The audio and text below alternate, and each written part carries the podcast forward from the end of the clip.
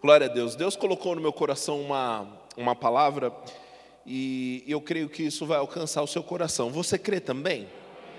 Então vamos orar. Eu quero pedir para você fazer o seguinte: eu quero pedir para você orar, falando com o Senhor: Senhor, eu já vim até aqui, fala comigo. Deus quer falar com você, ok? Então faça a sua oração, diga, Senhor, eu, eu quero receber aquilo que o Senhor tem disponível para mim essa noite. Senhor, usa esse pastor para falar comigo, usa a palavra para falar comigo. Senhor, eu quero provar da tua manifestação. Pai, obrigado, Senhor, por graça e unção sobre mim para anunciar a tua palavra, graça e unção sobre os meus irmãos para receber a palavra e misturar com fé e colocar em prática e provar de novidade de vida, Senhor. Eu te agradeço, Senhor, por unção e graça em nome de Jesus. Amém. Você crê que Deus vai falar contigo? Glória a Deus. Olha só, gente, entre 1500 e 1888, mais de 12 milhões de escravos foram saíram da África. É muita coisa. A escravidão talvez seja uma das piores manchas da história da humanidade, porque Deus não criou ninguém para dominar sobre outro. Ah, lá em Gênesis no 1, no versículo 26, quando ele diz: Façamos o homem a nossa imagem e semelhança, tenha ele domínio. E aí ele fala sobre os animais, sobre os peixes, sobre a terra, mas Deus nunca disse: tenha o homem domínio sobre outro homem. O homem não foi criado para dominar sobre outro homem, e a escravidão, ela gerou danos profundos na humanidade. Algum, algumas das pessoas que, que vinham para o Brasil, e infelizmente o Brasil foi um dos maiores países escravagistas de todos. Isso é, isso é uma marca ruim da nossa nação, que ficou na nossa nação.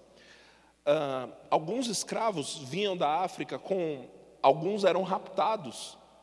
E, então eles eram raptados e trazidos para o Brasil antes do, da escravidão africana, né, antes de começarem a escravizar os, os africanos, ah, aqui no Brasil os portugueses escravizavam os índios. E aí, como os padres jesuítas tinham interesse em evangelizar os índios, eles falam: não, peraí, peraí, os índios não, dá um jeito de escravizar outro povo. E aí agora os mercadores de escravo traziam africanos que eram raptados em muitas vezes, Outros deles não eram raptados, eram iludidos.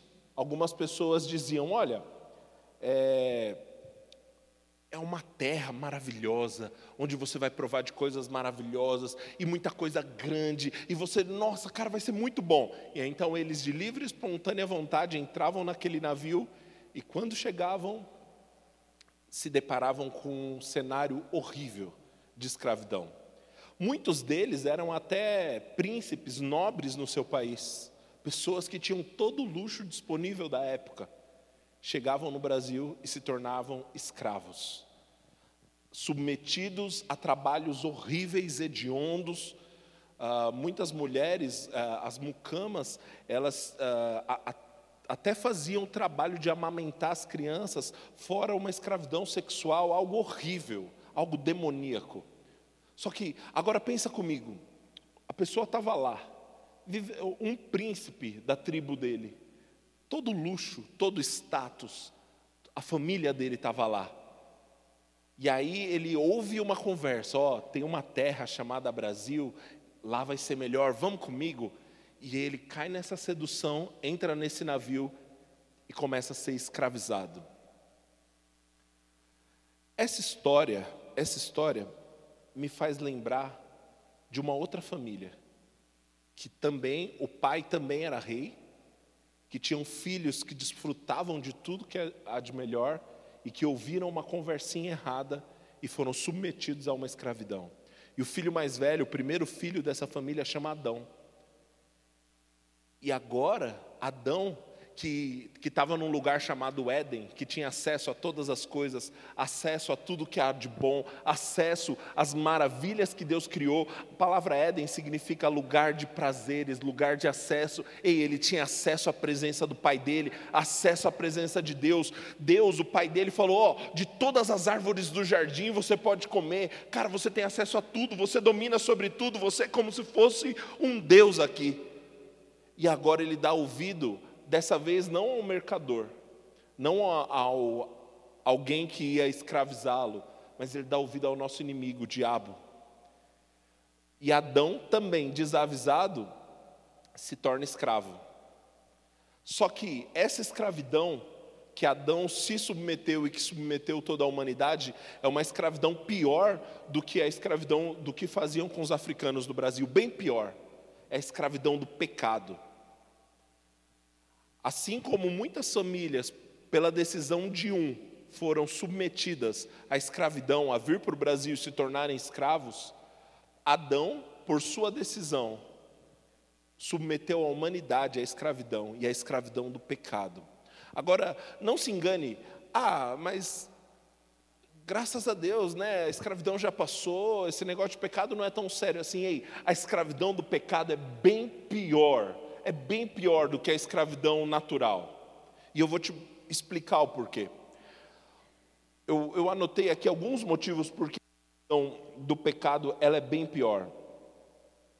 Ela é muito pior porque muitas vezes o camarada que é escravo do pecado acha que é livre. E esse é o pior tipo de escravidão, quando você nem sabe que é escravo.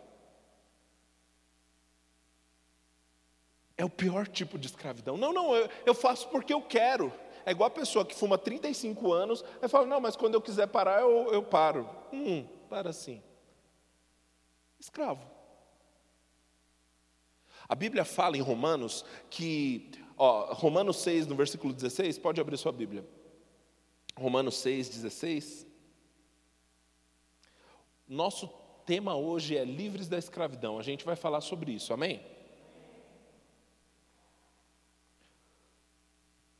Romanos 6,16 diz: Mas uh, não sabem que quando vocês se oferecem a alguém para lhe obedecer como escravos, se tornam escravos daquele a quem obedecem, escravos do pecado que leva à morte, ou da obediência que leva à justiça.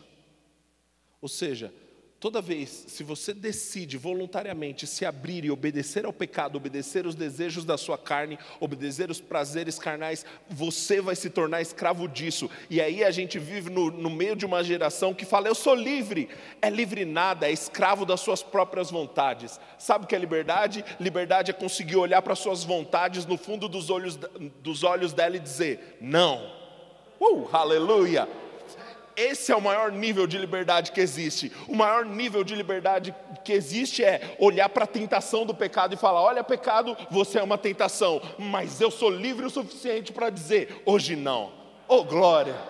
E o Senhor nos tornou livre, o Senhor nos colocou nessa posição de liberdade, amém? Agora, por que eu digo que a escravidão do pecado é o pior nível de escravidão? Porque a escravidão do pecado, as pessoas estão sendo escravas e se achando livres cada dia mais se afundando no pecado e se achando livres. Eu lembro de um rapaz que, que uma vez ele, ele falou assim: Ah, vocês são crentes? Que esse copo de cerveja, você não pode beber que você é crente. Eu falei, Como assim? A Bíblia diz que tudo eu posso.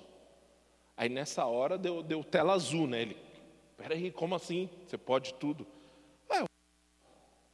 Agora também eu posso dizer, eu nunca mais vou beber essa desgraça e ser feliz pelo resto da minha vida sem uma gota de álcool. Você consegue fazer o mesmo?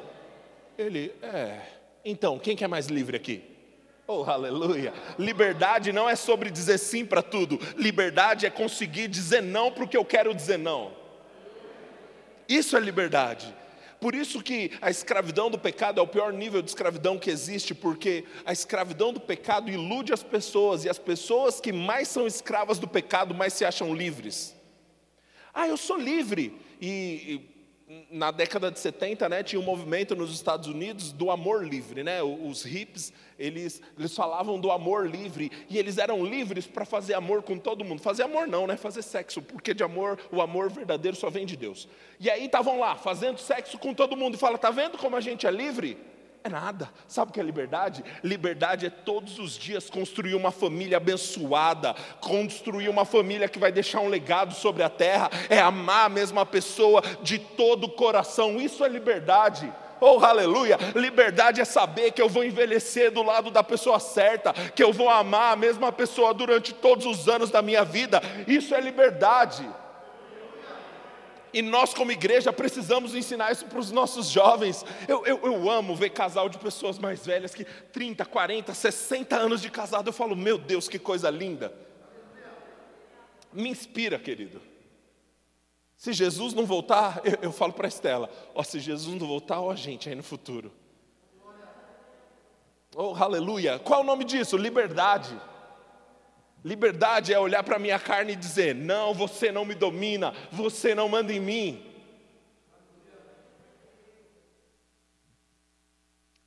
A escravidão do pecado é das, um dos piores níveis de escravidão, porque as pessoas que se tornaram escravas do pecado acham que fizeram isso por uma decisão pessoal. Não, eu que decidi. Eu decidi ser assim. É nada, você foi seduzido uma vez seduzido, você não teve capacidade de dizer não, e aí se tornou escravo. Não chame isso de liberdade. Oh, aleluia. Pecado é uma afronta direta a Deus. Por isso que a escravidão do pecado é o pior tipo de escravidão. Porque o africano que, que vinha traficado para o Brasil aqui, ele não tinha a opção de dizer não. Diante de Deus, ele não fez nada de errado. Ele foi uma vítima. Agora, aquele que decide ser escravo do pecado, está cometendo uma afronta contra Deus. E deixa eu dizer uma coisa, não confunda, querido, não confunda. Eu digo isso com muito temor e tremor e com, com muita responsabilidade. Não confunda paciência com impunidade. Pecado gera morte. E uma hora, a fatura chega. Pecado gera morte. E uma hora a conta chega. Amém? Agora, aqueles que que vivem no pecado, é, é, como eu falei, né? O, o camarada que era traficado para cá, ele não tinha culpa nenhuma, ele estava sofrendo aquelas coisas horríveis e ele não tinha culpa de nada. Diante de Deus, ele não tinha culpa nenhuma. Agora, quem decide ser escravo do pecado, vai ter que prestar conta diante de Deus. Tem responsabilidade das suas atitudes diante de Deus. A consequência do pecado é a morte. O salário do pecado é a morte, a Bíblia diz. O salário do pecado é a morte. Todo pecado gera uma demanda de juízo, querido. E nós precisamos estar conscientes, porque muitas vezes a gente está vivendo um cristianismo que parece que, que pecado é normal. Ah, tropecei, errei o alvo. Eu, sei que a gente fala dessa forma, né? Errar o alvo. Mas, querido, não minimize esse negócio, porque o pecado tem o poder de destruir tua vida. Não brinca com esse negócio. Oh, que culto bom, né? Para um domingo. Cara, não abra, não abra a porta para o pecado. Tem um grande homem de Deus que ele dizia assim: pequenos pecados são como pequenos ladrões, eles entram para abrir a porta para os maiores. Davi já disse isso com outras palavras, ele disse: um abismo chama outro abismo. Querido, é por isso que alguma hora nós precisamos de uma correção de curso, nós precisamos, ei, eu não vou abrir a porta para o pecado, eu não vou baixar a guarda, eu vou me manter em santidade, obedecendo a Deus. Aleluia. Deixa eu dizer uma coisa: pecado traz uma recompensa, morte, mas santidade também traz uma consequência, vida. Oh, aleluia. Sabe, deixa eu dizer, às vezes as pessoas estão vivendo no pecado e acham que está tudo bem e vão provando de morte em diversas áreas, às vezes morte no ministério, às vezes morte nas finanças, às vezes morte na família. Querido, erradica o pecado da tua vida. E uma vez que você erradicar o pecado da tua vida, você anda em santidade e santidade gera vida, vida, vida. E aí você vai ver todo lado que você olha, na sua casa, nos seus filhos, na sua família, nas suas finanças, no seu ministério, vida para todo lado. Oh, aleluia! Glória a Deus.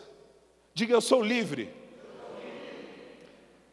Bom, na época da escravidão no Brasil, parecia ser impossível resolver aquele quadro. Por quê? Quase 350 anos de escravidão. E o único que podia fazer alguma coisa era, um, a, cor, era a corte, os reis, era a família real. E a família real era portuguesa. Não, eles não sofriam na pele. Então o que, que vai fazer? se o único que pode resolver nosso problema é o rei, e o rei não é um dos nossos. E agora? Em 1846 nasce uma mulher, filha de Pedro II, imperador do Brasil, que ela se tornou herdeira do trono, né? E a gente conhece ela como Princesa Isabel. Essa mulher, desde o início, se identificou com a causa dos negros, com a, com a, causa dos africanos, com a causa daqueles que estavam sendo escravizados. E ela lutou, lutou, lutou, até que no ano de 71, 1871, uh, é promulgada a lei do ventre livre. Então, assim, os escravos ainda não foram libertados, mas os filhos dos escravos já tinham direito à liberdade. Melhorou um pouco, né? Eis então que chegou uma fase ah, ela foi morar na França, e Isabel se identificando né, com a causa daquele povo, se identificando com a causa da escravidão e lutando contra a causa da escravidão, até que dia 13 de maio de 1888 é promulgada a Lei Áurea. Isso foi um marco na nossa nação. A partir daquele dia, o homem negro não poderia ser mais escravizado no Brasil. E deixa eu abrir um parênteses aqui só para fazer um desabafo. Eu acho que não tinha que ter dia da consciência negra coisa nenhuma, mas se tivesse, tinha que ser dia 13 de maio. Porque é o dia onde a liberdade, enfim, deixa para lá, era só uma opinião. Desculpa, gente. Mas a partir do dia 13 de maio de 1888, não teria, no Brasil não acontecia mais escravidão porque alguém que era da realeza decidiu se tornar igual, decidiu se tornar comum, decidiu se identificar com a causa daquele povo sofredor. Para o homem, para a humanidade, não tinha jeito, porque o salário do pecado é a morte. E o homem não poderia, deveria ser a morte de um justo. E não tinha nenhum justo, nenhum justo sequer precisava ser alguém da realeza, alguém que fosse puro. Precisava ser alguém que se identificasse conosco, mas tinha que ser alguém tipo Deus. Só que Deus não era homem, precisava ser um homem, e agora? Eu, eu lembro do texto de Jó, abra sua Bíblia em Jó, no capítulo 9.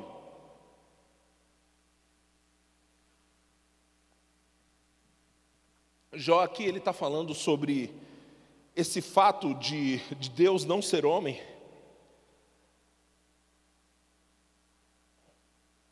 ele diz, no versículo 32, Jó 9, 32, ele diz: Ele não é homem como eu, falando de Deus, ele não é homem como eu, para que eu lhe responda nos enfrentamentos em juízo. Jó 9, 32. Se tão somente houvesse alguém para servir de árbitro entre nós, para impor as mãos sobre nós dois. O que Jó está falando aqui é o seguinte: ó, não dá para enfrentar Deus porque Ele é Deus e eu sou homem. Se tivesse alguém para colocar a mão sobre o ombro dele e sobre o meu ombro, alguém para ser Deus e para ser homem, aí sim dava para resolver meu problema. Ei, a dívida que nós tínhamos, a escravidão a qual nós estávamos submetidos, ninguém poderia resolver, homem nenhum poderia resolver, precisaria ser alguém realmente puro, precisaria ser Deus.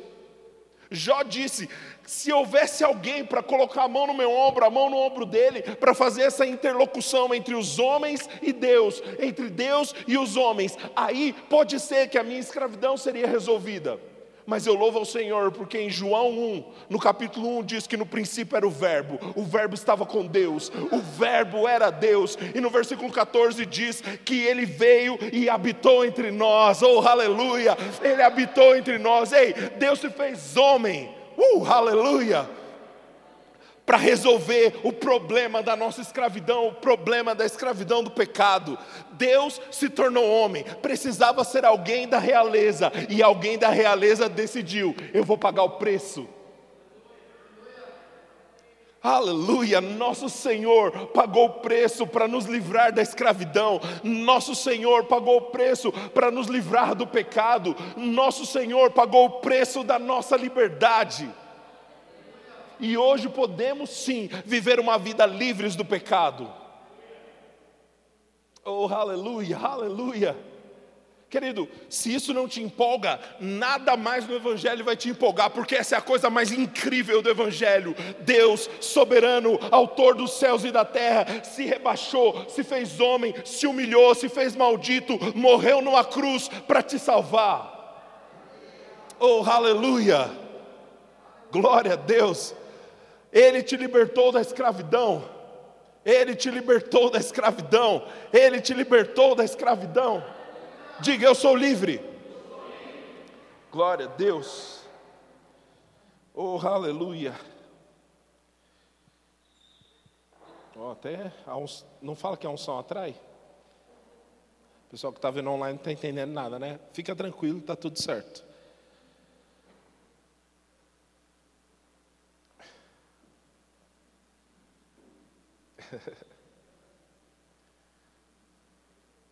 Glória a Deus.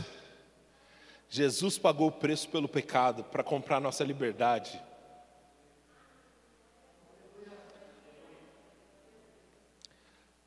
É por isso, querido, que nós temos que ter a consciência que a vida de pecado não é nosso lugar mais. Uma vida dissolutamente pecando não é mais nosso lugar. Cara, depois que você virou crente, não tem mais como voltar. Você vai para onde? Vai fazer o quê? O Espírito Santo mora dentro de você, e depois que você aceitou Jesus, se você o fez de coração, o Espírito de Deus veio morar dentro de você. Agora, nem para pecar você presta mais. Nem para pecar dá mais certo. Eu lembro, eu, eu cresci na igreja, eu cresci na igreja. E eu tive a oportunidade, o privilégio de aceitar Jesus muito novo, assim, eu tinha seis anos, né, quando eu, quando eu entreguei minha vida para Jesus. E, e, eu tenho evidências mesmo de, de já ouvir a voz de Deus, de aprender algumas coisas de Deus. Mas na minha adolescência, eu decidi dar, dar uma volta no Egito, né? Vou ver o mundo, né? E, era o pior tipo de pessoa que pode existir. É, é a vida mais desgraçada que tem. Porque você não é nem aproveita a parte boa de ser crente e nem aproveita a, a parte boa de ser do mundo. Você fica ali, no meio termo. Nem para pecar você faz, peca direito. Porque o temor de Deus está dentro do seu coração. Eu lembro que saí do colégio e aí tinha. Eu fui num bar com os meus amigos. E aí estava calor, né? E eu. Lá, aquela cara de ué, me sentindo um peixe fora d'água, falando: o que, que eu estou fazendo aqui? Mas por fora sorrindo, feliz. O que, que eu estou fazendo aqui? Cara, o cheiro desse negócio. Uah. E aí estava calor e eu fui tirar, eu estava com uma blusa de moletom, eu fui tirar a blusa, e eu tirei a blusa e eu esqueci que eu estava com uma camiseta embaixo do acampamento de jovens. E a camiseta estava escrito assim: Jovens servindo a Cristo, eu faço parte do propósito de Deus. Rapaz, aquela camiseta me ministrou tanto. E, e, e não, eu não sabia o que fazer. Sabe quando você não sabe o que fazer? É igual quando cantam parabéns para você. Você não sabe se bate palma junto, você cruza os braços, você põe a mão no bolso. Não sabe o que faz com as mãos, né? Esse é o ambiente do crente que não quer ser crente. Nem para pecar você serve. Só que eu lembro que olhando aquela camiseta e uma hora, de, de alguma forma, o Espírito Santo, é, ele foi lá me encontrar. Oh, aleluia! Ei, nosso Senhor pode nos encontrar. Eu estava num bar querendo pecar, mas meu Senhor foi me encontrar. E eu lembro que de algum modo eu lembrei de, de cenas da minha adolescência que eu falava, cara, como era bom quando eu estava na igreja, como era bom fazer as coisas na igreja, como era bom aquele ambiente. E aí agora eu olho por fora e vejo um ambiente que eu reconheço como não sendo o meu lugar. E olhando para dentro, eu lembrava de carregando os bancos da igreja, lavando o chão da igreja, e eu falava, cara, como que eu era feliz naquela fase. Naquela noite, voltando para casa no ônibus, chorando, eu disse, Senhor, não tem mais mais volta. Oh, minha vida é tua. Aleluia, aleluia. Querido, e depois daquele dia com 17 anos, eu venho vivendo os melhores dias da minha vida até hoje. Hoje eu sei o que é liberdade. Eu posso olhar para o pecado e dizer não. Eu posso olhar para os desejos da carne e dizer não. Eu posso olhar para os estímulos externos que querem dizer, faz isso para ser feliz. Ei, chegou tarde, eu já sou feliz faz isso para ficar mais animado. Ah, não, não, eu já sou animado. É por isso que a nossa vida, a vida do crente é como um avião. O carro, quando você está dirigindo um carro, o carro você dirige ele com base no que você vê, né? Você está vindo uma lombada, você reduz a marcha, pisa no freio, passa a lombada, aí o farol fechou, você para no farol, você você conduz o carro com base no que você vê do lado de fora. A vida do crente não. É como um avião. Pode fechar aquela janelinha. Aqui por dentro a gente sabe para onde vai. Aqui por dentro tem um GPS que me guia para o caminho perfeito. Aqui por dentro tem algo que me, que me guia para o lugar de liberdade. Eu vivo com base na informação que eu recebo por dentro. É por isso que para o crente, você pode dar um carro, pode tirar o carro, está tudo bem, ele ama Jesus. Hoje mesmo, os meninos estavam ensaiando aqui no louvor, veio um senhor, ele falou: Cara, quebrou meu carro, estou ligando para todo mundo e, e eu não estou conseguindo, e, e a minha igreja é lá em São Miguel, e eu não vou deixar de congregar. Vocês, têm como me ajudar? E aí ele foi e ele falou: Cara, eu vou pegar um ônibus, deixa o carro aí, eu vou congregar, porque importa é me agradar ao Senhor, é agradar ao Senhor. Oh, aleluia! Querido, só crente pode fazer uns negócios desse. O carro quebrou no meio da rua e o senhorzinho com um sorriso de orelha a orelha dizendo: Eu vou congregar, o carro depois a gente resolve. Uh, aleluia! Ei, o diabo não quer roubar seu carro, o diabo não quer roubar seu dinheiro, o diabo quer roubar a tua paz. Agora, quando você se recusa a deixar ele roubar sua paz, oh, aleluia! Glória a Deus, glória a Deus. Jesus nos libertou da escravidão. Agora, existem pessoas, e isso acontecia logo depois que a Lei Áurea foi promulgada no Brasil, alguns senhores de, de escravos, eles faziam o seguinte: eles chegavam para os escravos e queriam convencer eles que eles não eram livres.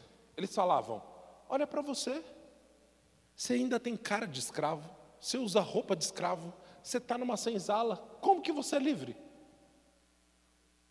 E muitos escravos continuavam por anos ali, obedecendo uma mentira. Infelizmente, o diabo tem tentado fazer isso com os nossos irmãos. Olha para você, você ainda tem vontade de pecar, como que você é livre? Você ainda tem a mesma cara de pecador, você, você tem desejos. Vai dizer que você é livre? Para de ser hipócrita. Isso é mentira do diabo. A nossa liberdade não não está baseada nos nossos sentimentos, a nossa liberdade não está baseada no que a gente acha. A nossa liberdade foi comprada com o sangue precioso do Cordeiro que morreu no nosso lugar. A nossa liberdade foi comprada naquela cruz. E quem é o diabo para dizer que nós não somos livres? Aleluia, aleluia. Diga eu sou livre. Jesus, quando morreu na cruz, ele expirou né, e disse: Está consumado. É, algumas pessoas né, afirmam que a palavra grega que Jesus disse ali é tetelestai, que significa isso mesmo: está consumado, está feito, está pago. Você não acha maravilhoso que nosso Senhor, quando morreu na cruz do nosso lugar, ele disse: Está pago. A história conta que em algumas prisões romanas, quando uma pessoa cumpria a pena e ela concluía a sua pena, ela, ela era liberta da, da cadeia e durante alguns dias a cela tinha que ficar aberta e ficava escrito lá na frente: Tetelestai, está pago. Ó, oh, a pena foi cumprida, o preço foi pago, oh aleluia. Essa pessoa tem direito à liberdade, a cela da cadeia está aberta, oh aleluia. Querido, não aceite a mentira do diabo dizendo, não, fica aí, fica aí, você, você ainda é escravo. Não, querido, isso é uma mentira. Hoje o Senhor está dizendo, eu comprei a sua liberdade, agora faça alguma coisa, saia de dentro dessa cela, saia de dentro desse lugar, porque eu já paguei o preço, eu te ajudo, eu te capacito, eu te fortaleço para viver em liberdade. Decida uma vez por todas viver em liberdade. Aleluia, Ele pagou o preço pela nossa liberdade, Ele comprou a nossa liberdade com seu próprio sangue. Aleluia, eu sou livre. Oh glória. Nada mais pode te escravizar, querido, se você decidir viver uma vida radicalmente livre. Pastor, o que é liberdade? Liberdade é obedecer ao Senhor. Liberdade é cumprir o propósito para o qual eu nasci. Isso é liberdade. Liberdade é não ser definido pelos meus medos, pelos traumas, pelas coisas que fizeram a mim. Liberdade é andar como nova criatura. Eu amo esse texto, 2 Coríntios 5, no versículo 17, diz que nós somos nova criatura, novas criaturas. As coisas velhas ficaram para trás e tudo se fez novo. Depois que você nasceu de novo, depois que você entregou sua vida para Jesus, no seu espírito, tudo se fez novo. Você é uma nova criatura, um novo ser. O diabo vai tentar te acusar, falar: Ah, eu sei o que você fez. Você fala: Eu sou uma nova criatura. Pastor, mas eu pequei depois de ser crente. Jura? Rapaz, eu não sabia. Olha que coisa. Querido,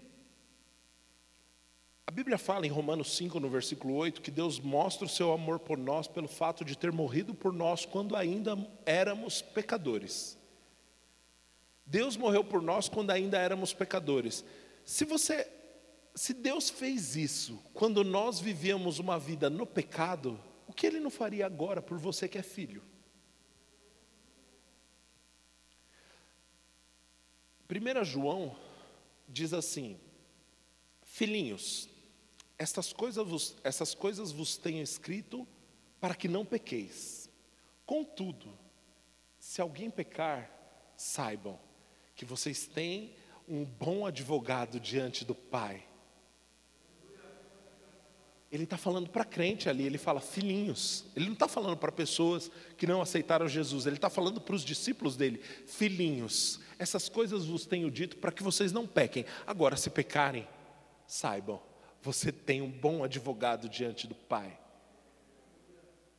Jesus ele não simplesmente pagou a nossa fiança. Algumas pessoas, algumas pessoas entendem assim, né? Jesus morreu na cruz e pagou a nossa fiança. Não, ele fez mais do que isso. Jesus cumpriu a nossa pena. A nossa pena era a morte. Jesus cumpriu a nossa pena para nos dar liberdade. Agora, por favor, viva em liberdade. Viva uma vida de liberdade. Pastor, mas eu não consigo. Consegue sim.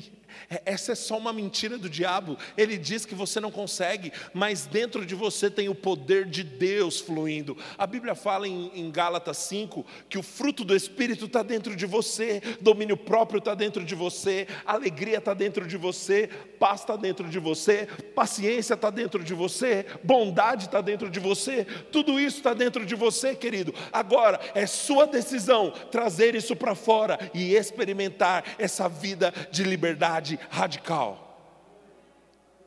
Ele comprou a sua liberdade com o próprio sangue dele. Gálatas 5, no versículo 1, diz sobre Cristo ter nos libertado e, e nos aconselha: não vos submetais de novo ao jugo de escravidão. Ele já te libertou. Agora, quem se mantém em liberdade, quem se mantém andando em liberdade, é você. Obviamente, no contexto ali, ele está falando de obras da lei e, e falando sobre o tempo da graça, mas ele diz: Cristo já te libertou, não se submeta de novo a um jugo de escravidão. Aleluia. Para a liberdade, Cristo te libertou. Vive em liberdade, vive em liberdade. Querido, nós vivemos no meio de uma geração que prega liberdade, mas não conhece o que é liberdade. Está na hora, está na hora de manifestarmos para o mundo a liberdade dos filhos de Deus. Aquele texto de Romanos 8 que todo mundo conhece, que a criação aguarda a, a manifestação dos filhos de Deus, eu, se eu não me engano, a nova versão internacional fala assim sobre esse texto: a criação aguarda a manifestação da liberdade dos filhos de Deus. Oh, aleluia! Ei, o mundo está aguardando você manifestar a sua liberdade. Pastor, como assim o mundo está aguardando eu manifestar a minha liberdade? Porque o mundo vive numa escravidão de ódio. Pisaram no meu pé, pisaram no meu calo, e agora eu, eu, eu vivo preso nisso. E aí você manifesta a sua liberdade e você ama aquele que, foi, que, que te tratou com injustiça. Uh, isso é liberdade. Oh, aleluia. Você não é escravo do que fizeram a você. Você não é escravo do seu passado. Você não é escravo dos seus traumas. Você pode decidir viver uma vida de liberdade para louvar o Senhor. E o mundo será afetado quando você decidir andar na liberdade que o Senhor te criou para andar. Aleluia, aleluia pessoas radicalmente livres. Pessoas radicalmente livres. Essa frase que tem no meu coração: pessoas radicalmente livres. Oh, aleluia! Ao ponto de Sua presença falar. É. Já pensou você chegar no ambiente sem falar nada? mas você é tão livre por dentro, tão livre por dentro, que o céu, a terra e o inferno reconhecem. Uh, aleluia! Eu acho que era isso que acontecia com Jesus. Jesus chegava no lugar, os diabos já ficavam tudo oriçado. Jesus, vieste antes do, antes do tempo nos atormentar. Ele sabia, Jesus não falou nada, ele só chegou. Mas ele era tão radicalmente livre que o céu reconhecia, a terra reconhecia, o inferno reconhecia. Aí vai alguém verdadeiramente livre para a liberdade, Cristo te libertou. Querido, não se submeta mais uma vez a um jugo de escravidão. Nosso Senhor morreu naquela cruz e disse: está consumado, está pago, o preço está pago, você é livre. Aleluia. Você recebeu algo bom essa noite? Glória a Deus, glória a Deus, glória a Deus. Querido, eu quero perguntar algo. Existe alguém aqui que talvez você ah, pastor, eu já falei esse negócio de aceito Jesus como meu Senhor e Salvador tal, mas eu acho que eu não tinha entendido. Eu sei que é engraçado, né, fazer um apelo assim, mas talvez você, você não entendeu com clareza o que você estava fazendo. Sabe, quando você entregou a sua vida para Jesus, você estava dizendo: Senhor Jesus, eu decido viver essa liberdade que você comprou para mim. Senhor Jesus, eu não quero ficar mais dentro da cela uma vez que você abriu a porta. Essa é a liberdade que Ele comprou para você. Talvez você esteja aqui e você nunca fez isso de forma consciente. Senhor Jesus, eu hoje reconheço que você é meu Senhor e eu quero viver uma vida com você. Se você está aqui e nunca fez essa oração, entregando a sua vida para Jesus, eu quero orar por você. Você tem uma oportunidade de fazer isso essa noite. Reconhecer Jesus como seu Senhor e provar da liberdade que Ele comprou para você. Talvez você, assim como eu na, naquele dia adolescente, você entregou a sua vida para Jesus, mas por algum motivo você perdeu o, o caminho. E hoje você percebeu Deus falando com você e você disse no seu coração: Eu quero voltar. Sendo livre, eu não quero ficar mais dentro de uma senzala. Eu quero viver livre. Eu não quero ficar mais dentro da prisão. Eu quero viver livre. Existe alguém aqui que quer entregar sua vida para Jesus ou retornar para os caminhos do Senhor? Quer fazer isso hoje? Quero orar por você. Levante uma de suas mãos. Aleluia. Cristo comprou a sua liberdade, querido. Cristo comprou a sua liberdade. Um aspecto da liberdade que Cristo comprou para você é a liberdade da doença. A doença não precisa mandar em você. Existe alguém aqui que precisa de oração para cura e hoje crê que o Senhor Jesus vai te curar? Tem alguém aqui que precisa de oração para cura? Nós queremos orar por você.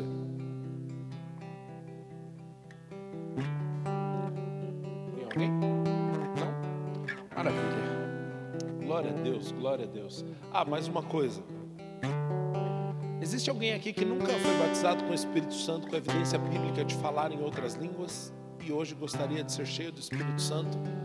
Uma das coisas que mais vai te deixar consciente da sua liberdade é o batismo com o Espírito Santo, é o revestimento de poder.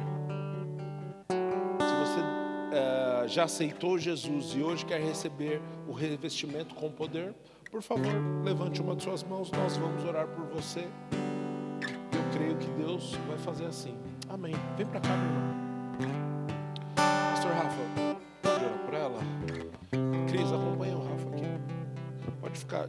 de frente para mim. É, só que dá um passinho porque o Rafa vai ficar aqui. Aí. Glória a Deus, glória a Deus.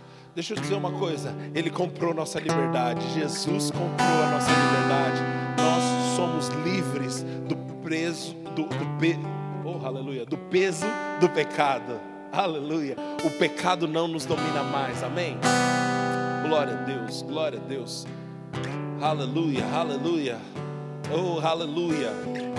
Eu vejo no meu espírito pessoas radicalmente livres pessoas radicalmente livres.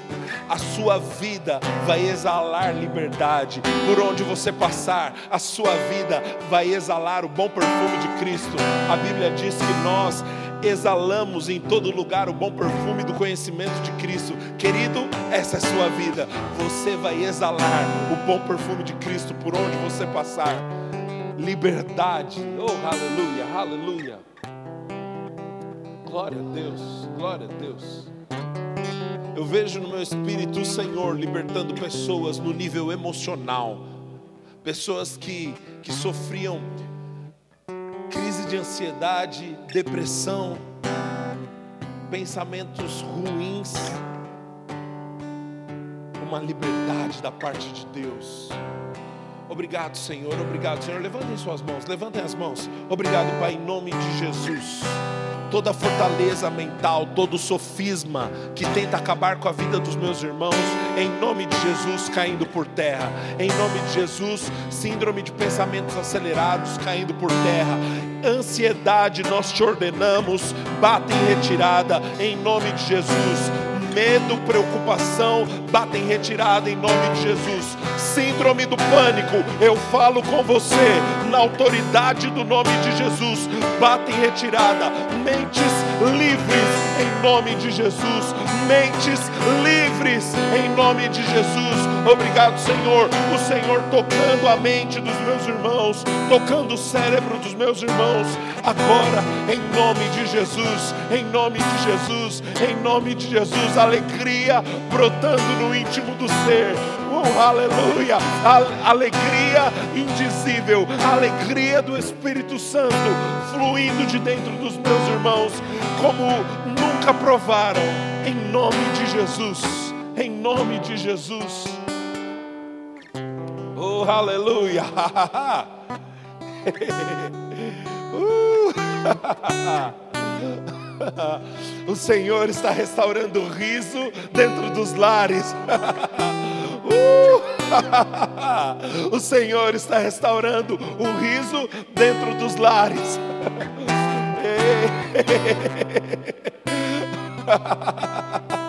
oh, aleluia, aleluia. Liberdade. Uh!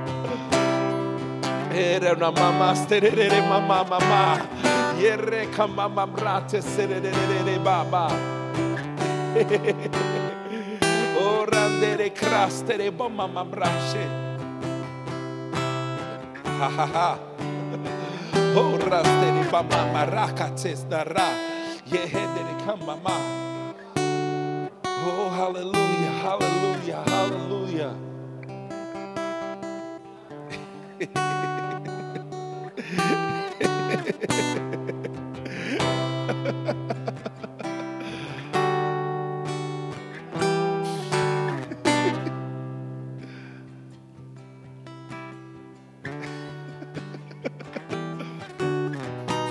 Quem é livre não precisa de circunstância externa para rir. rir porque é livre. Oh, aleluia, aleluia, aleluia.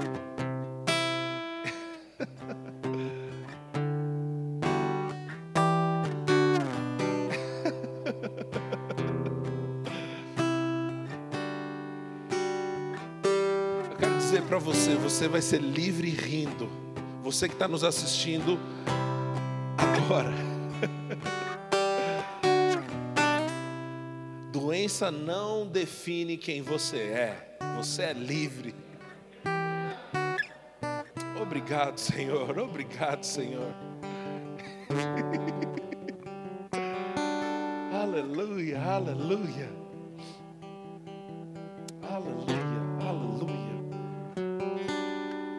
recebeu algo bom da parte de Deus essa noite?